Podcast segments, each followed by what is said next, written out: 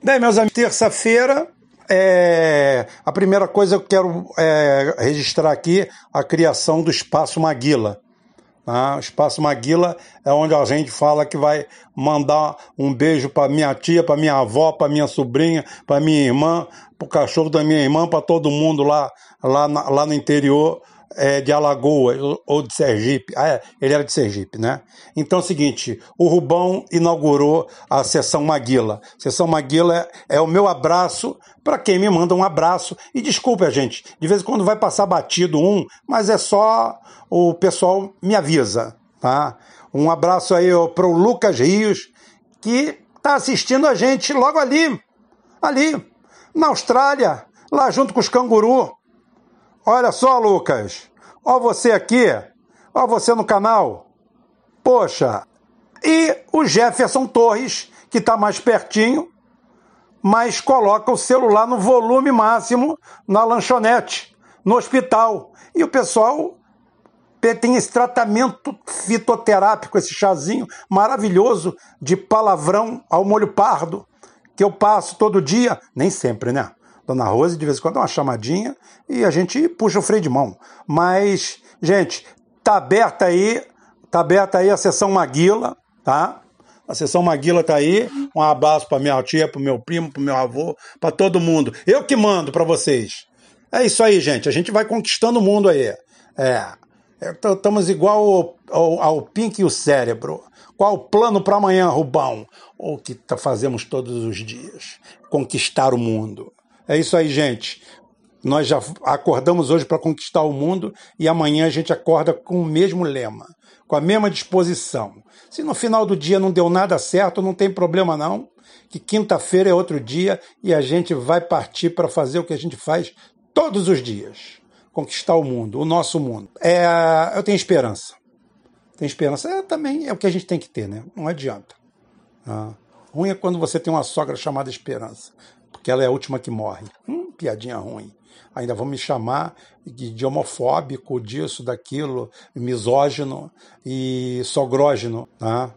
Mas não tem problema, não. Eu ando sem sogra ultimamente. Vou abrir um concurso para sogra aí para mim. Então, gente, minuteiros aí, passando a primeira parte. A primeira sessão agora. Sessão nova. Sessão Maguila. Dando uma palhinha internacional, só para não dizer que não falei de flores, e deixando bem registrado aqui para os anais do tempo. Anais é foda, né? Mas tudo bem. Desculpa, foda também, eu não ia falar isso, não. É fogo. Fazer igual a filme americano, o cara fala assim, fuck you, man! Aí o cara fala assim aqui, traduzindo, que nós somos muito moralistas, né? Vai se danar! Que é o máximo, aquela ofensa máxima. Você vê aquele machão, 3 metros de altura, aí você escuta a voz do cara, fuck you, man!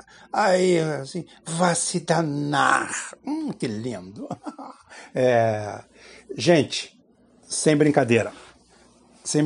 É o seguinte... internacional aí, para a gente deixar registrado, provavelmente, é bem provável que a Rússia já esteja com uma base de mísseis submersa, uma plataforma de mísseis submersa em Cuba, em Cienfuegos. Dessa vez não vai ser a lá Nikita Khrushchev, não. Por quê? Porque existem drones submarinos, Poseidons, e ele está em Cienfuegos, porque Cienfuegos, na realidade, é uma baía do outro lado da ilha. A ilha tem aquele formato de arco, assim, ela fica protegida do outro lado de Guantánamo. Guantánamo fica na ponta de cima e ela fica aqui embaixo, como se fosse protegida pelo trecho de terra. E eu posso dizer para vocês, com certeza absoluta, que ali já tem uma base de mísseis nucleares e um porto de submarinos atômicos. Portinha dos Estados Unidos. Vocês entraram na Ucrânia, o Putin tranquilamente, quietinho, veio e deu o bote dele. E ali ele fica no meio do caminho para proteger a Venezuela. Isso é para qualquer bolsominion mais idiota que fica assistindo aí Capitão de Punheta, hoje sentando... no mundo militar, essas baboseiras, que exatamente estrategicamente tem uma estação, tem um porto, né? Pode se chamar assim, de submarinos nucleares e atômicos, obviamente, todos muito bem armados, no meio do caminho entre a Venezuela, ali no Mar do Caribe, e os Estados Unidos. Isso daí eu vou logo botando, porque daqui a pouquinho aparecem essas duplas de funkeiras aí, dizendo aí coisas inéditas, então já fica registrado aqui. Agora vamos para o que é sério mesmo, que é o que está pegando. Primeira notícia é o Tribunal Regional do Trabalho do Paraná reverteu as demissões na Petrobras, lá na Fafem, e o comando de greve da Petrobras disse que mantém a greve firme e forte. E aqui vai o meu recado particular, pessoal, como petroleiro que eu vou ser sempre, a vida inteira, um recadinho para os políticos. Eu, outro dia, pedi encarecidamente ao Ciro o que ele iria fazer para cuidar da imagem do trabalhismo, imagem de Brizola, se aproximando dos petroleiros e fazendo o que tinha que ser feito. Isso era semana passada. Hoje o que eu posso pedir para o Ciro, para o Lula, para todo mundo é o seguinte: afastem-se dos petroleiros, afastem-se. Não precisamos de político perto dos petroleiros, precisamos do povo. Rua, todo mundo, distância. E o petroleiro que estiver chamando o político para lá, bota para correr. Chega. A Petrobras precisava, os petroleiros da Petrobras precisavam de adesão lá no começo. Agora todo mundo está indo para lá. Parece aquela música do Raul Seixas. Comprei um sítio no sertão de Piritiba. Capim Guiné. Tá parecendo Capim Guiné. Todo bicho vem para cá. Agora apareceu Lula, Boulos, todo mundo. Daqui a pouquinho a sabotagem começa a comer solta. Todo mundo querendo tirar uma casquinha. Quem chegou antes, ótimo. Não chegou ninguém antes? Apresenta a sua solidariedade, sabe aonde? No seu gabinete. Lá, na Câmara dos Deputados, nas suas bases. Convoquem o povo. Fala com os afiliados para irem para lá. Mas sem manifestação política. Manifeste você, politicamente, o seu partido em defesa dos petroleiros. Não misture isso não, porque vocês estão fazendo. Tem um tal de grana lá em Brasília, Ivens, grana, um negócio desse aí, que já declarou a greve ilegal, já pode mandar todo mundo embora, já pode acabar com a Petrobras. Rapaz, é o que eu falo, rapaz. O que falta faz? Como é feliz o cara que morreu de fome, na miséria, na Revolução Francesa, lá em 89, 90, 91. Eu tenho uma inveja. Você pode morrer de fome, mas você vê um bando de gente sendo decapitado. Olha, eu vou dizer uma coisa, não é um negócio ruim, não. Vale a pena, vale o sacrifício. É por isso que eu falo que vale a guerra e que os petroleiros estão certos. Não voltem atrás, não. Não voltem para ser decapitados, não. É muito melhor morrer de uma vez do que morrer de susto todo dia, como os covardes morrem. E agora os políticos começam a aparecer. Aparecer para quê? Para sabotar o movimento? Não. Nós precisamos da adesão do povo. O povo tem que saber como é que é a composição de preços dos combustíveis. Por que é que está nessa faixa? Se nós temos 100% da produção e, tecnicamente, temos 90% do refino. Por que é que nós estamos... Não é 90%, temos 100% do refino. Só que existe um fator técnico aí que tem tudo a ver com a escala fracionada da quebra alquídica, química do petróleo para se fazer óleo diesel e fazer gasolina. Então você, para fazer óleo diesel, que o consumo é muito alto, você produz mais gasolina. Você não tem como mudar essa equação. Tem uma equação básica ali que o limite está na química. Então é o seguinte, não tem como a gente fazer.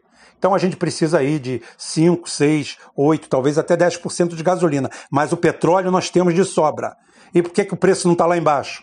Por que não é R$ 3,00? R$ 3,50 que fosse.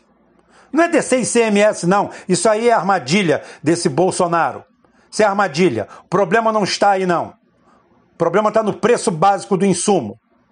Que nós estamos pagando o dólar, o preço do barril do dólar internacional, sendo que a gente explora em cruzeiros, em reais, em reco-reco, em vinténs, em mirréis. A gente não produz em dólar.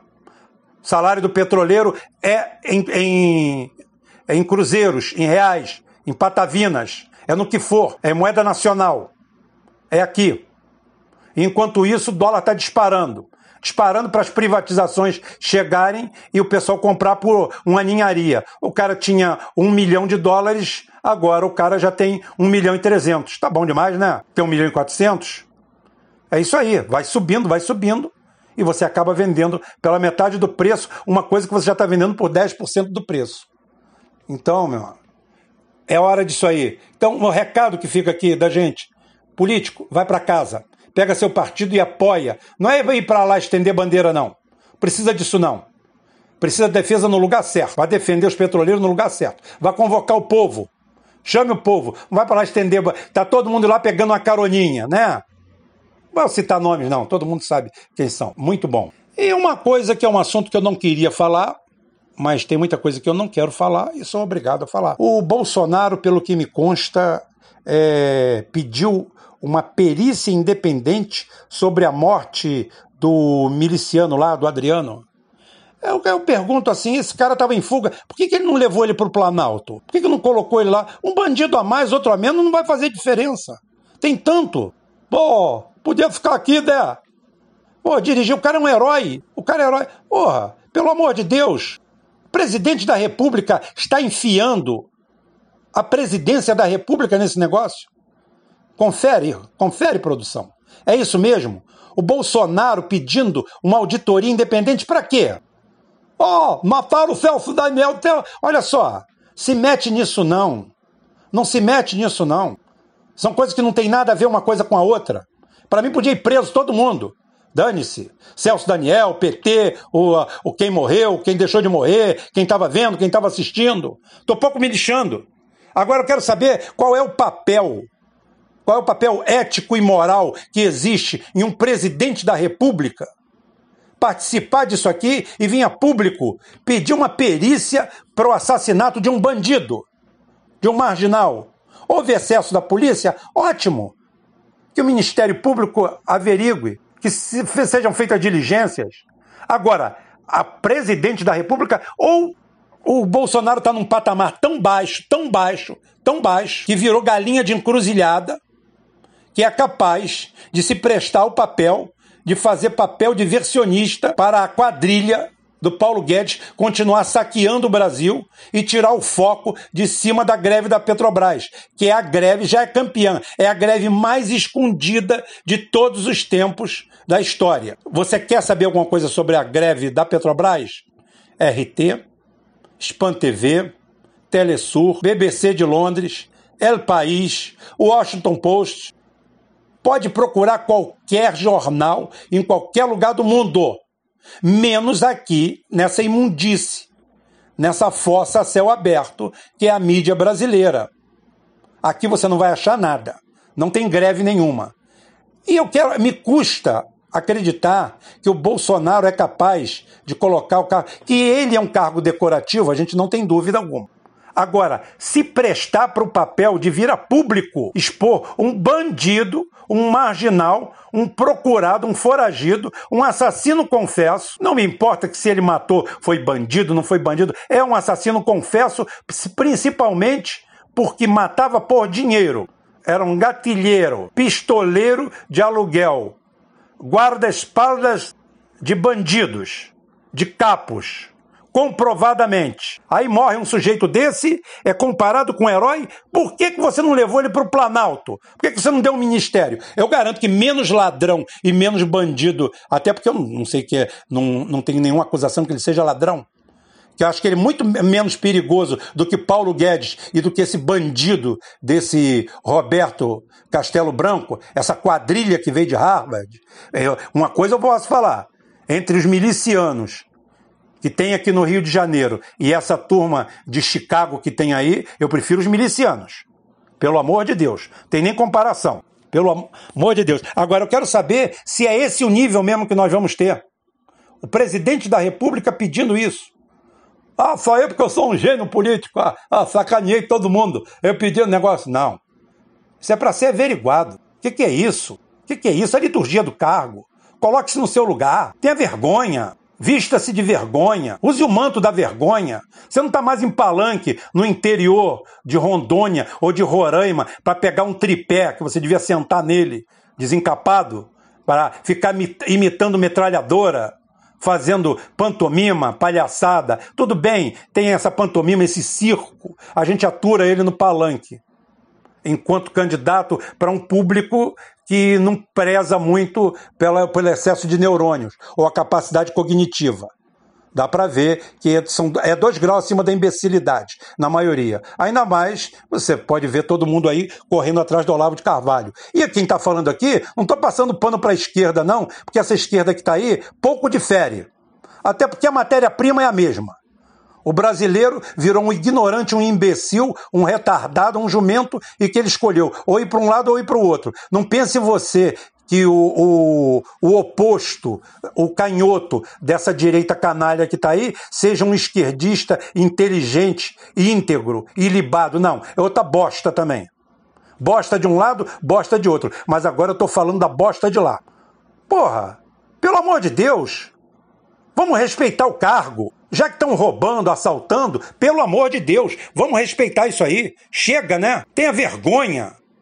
Coloque-se no seu lugar. Tenha postura de estadista, de presidente. Onde já se viu? Você não fica falando do Trump aí? Fica lambendo o saco dele? Lambendo por onde ele passa? Defendendo a soberania americana, não a brasileira, claro. Você já viu? O cara chegar, matar um assassino lá. O Trump quer que averigue quem foi que matou aquele assassino. Aquele assassino era um herói. Herói aonde? Bandido? Matador de aluguel? Porra! Vá você! Se licencie do cargo e vá lá defender. Vá lá participar. Ou então, por que não levou para o Planalto? E agora, gente, para os minuteiros, bateu 18 minutos aí. O programa já está completo, mas a gente vai tocar mais o barco aqui. Até porque a Mega Sena está acumulada em 170 milhões. Ou seja, traduzindo para o bom vocabulário gonzaliano, tem alguma parada grande precisando de dinheiro para mais uma fraude, para mais uma pernada, para mais uma porrada no lombo da gente. O pessoal descobriu finalmente que a loteria é a melhor fonte de dinheiro, porque já vem pré-lavado. Depois que descobriram isso, acabou. Depois que baixaram uma lei, o anonimato, o cara ganha 150 milhões. Ele tem direito ao anonimato. Ué, anonimato maior tenho eu, que não jogo. Aí não ganho. E continuo anônimo. Anonimato, em todo lugar do mundo, o cara ganha 170 milhões, até por uma questão de lisura, mostra a cara. Agora ele tem dinheiro para pagar segurança. Tem dinheiro para se cuidar, até porque 170 milhões de reais para o grande empresariado brasileiro, isso aí é troco, isso aí não é nada. Então, Abílio Diniz não poderia mostrar o rosto. 170 milhões para ele é troco de mariola. Agora, 170 milhões para comprar deputados, para comprar autoridades, gente investida em cargo, é um dinheiro bom. E o bom que já vem lavadinho, pré-lavado. Parbolizado, roubinho parbolizado, tá? E outra coisa que a gente, para completar o serviço de ontem, falar do nosso querido amigo Paulo Guedes, que eu falei dele, do outro bandido lá que está na Petrobras, a quadrilha, formação de quadrilha aqui, porque tem mais, eles têm mais um bando de ratos com eles, porque a propina é boa.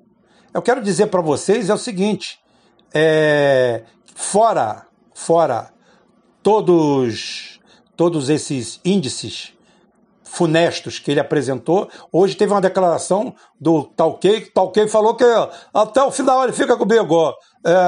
Paulo Guedes é imbecível, intocável, e ninguém vai mexer com ele não, porque ele vai acabar com isso tudo aqui, tá? Importante é o PT que está fora, o Lula que está preso e os comunistas que a gente vai caçar.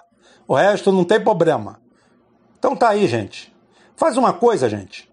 Vê qual banco do mundo que continuaria Paulo Guedes empregado depois desse resultado desastroso, dessa tragédia, dos números que ele tem para apresentar.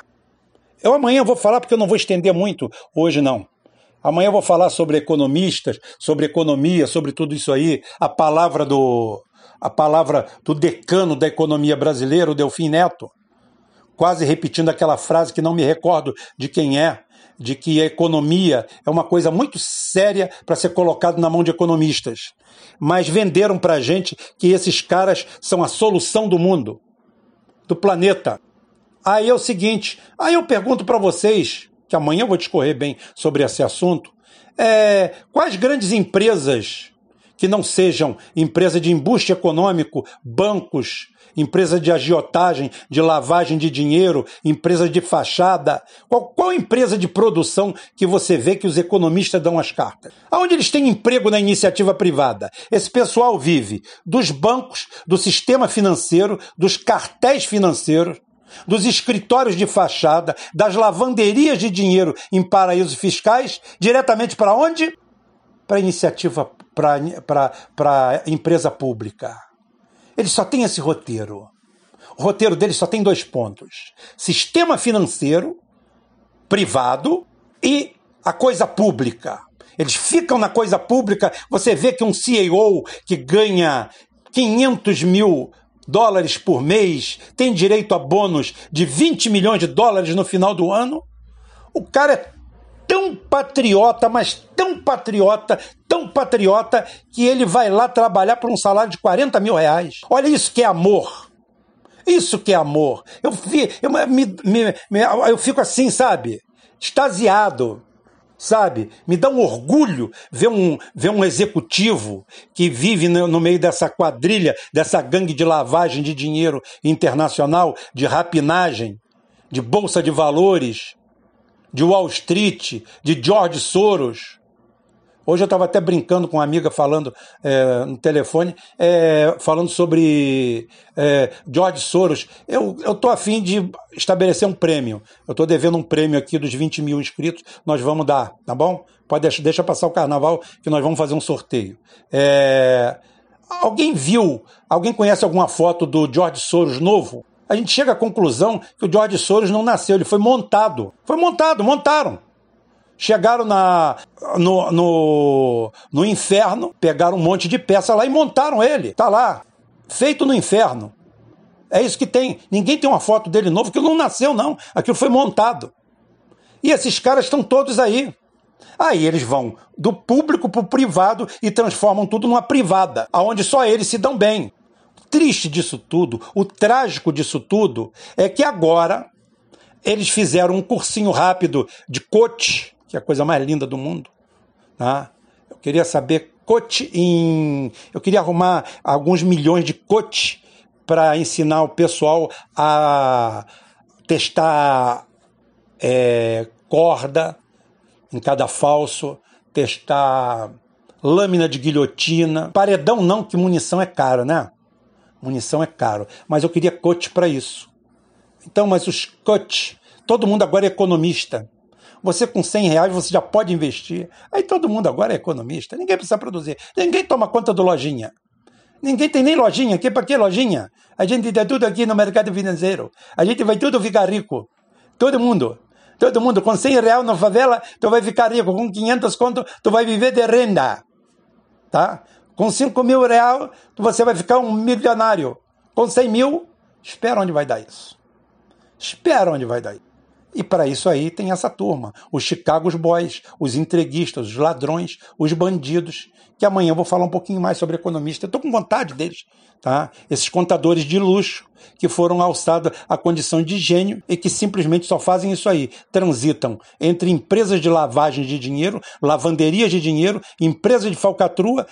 E eles precisam estar no setor público, que é para vender informação, manipular informação, tomar decisões como essa de importar gasolina e pagar comissão ao agenciador, pagar propina para todo mundo no meio do caminho. Ótimo, todo mundo faturando. É a lógica do capitalismo, gente. A corrupção é a lógica do capitalismo. Não falei isso para vocês não, né? Então eu falo amanhã, porque hoje já passou. Hoje tem muito tempo, amanhã eu continuo. Lembrem disso aí, tá? Lembrem disso aí. A lógica do capitalismo é a corrupção.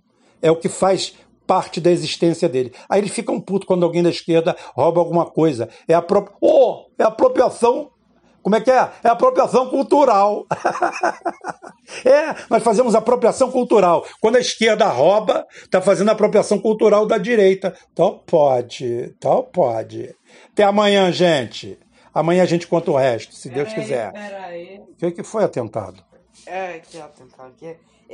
Eu ouvi que os inscritos estão reclamando da minha ausência. Ah, então. Você já apareceu. Não, é uma coisa, eu tô com pena de bruxo. Todo mundo tá reclamando que eu não tô aparecendo, mas não estão reclamando que o comunista não tá aparecendo. Mas eu deixo ele aparecer de vez em quando. Pronto. Pentelho, garoto chato. Não, tchau. Até amanhã, gente, se Deus quiser. E ele vai querer.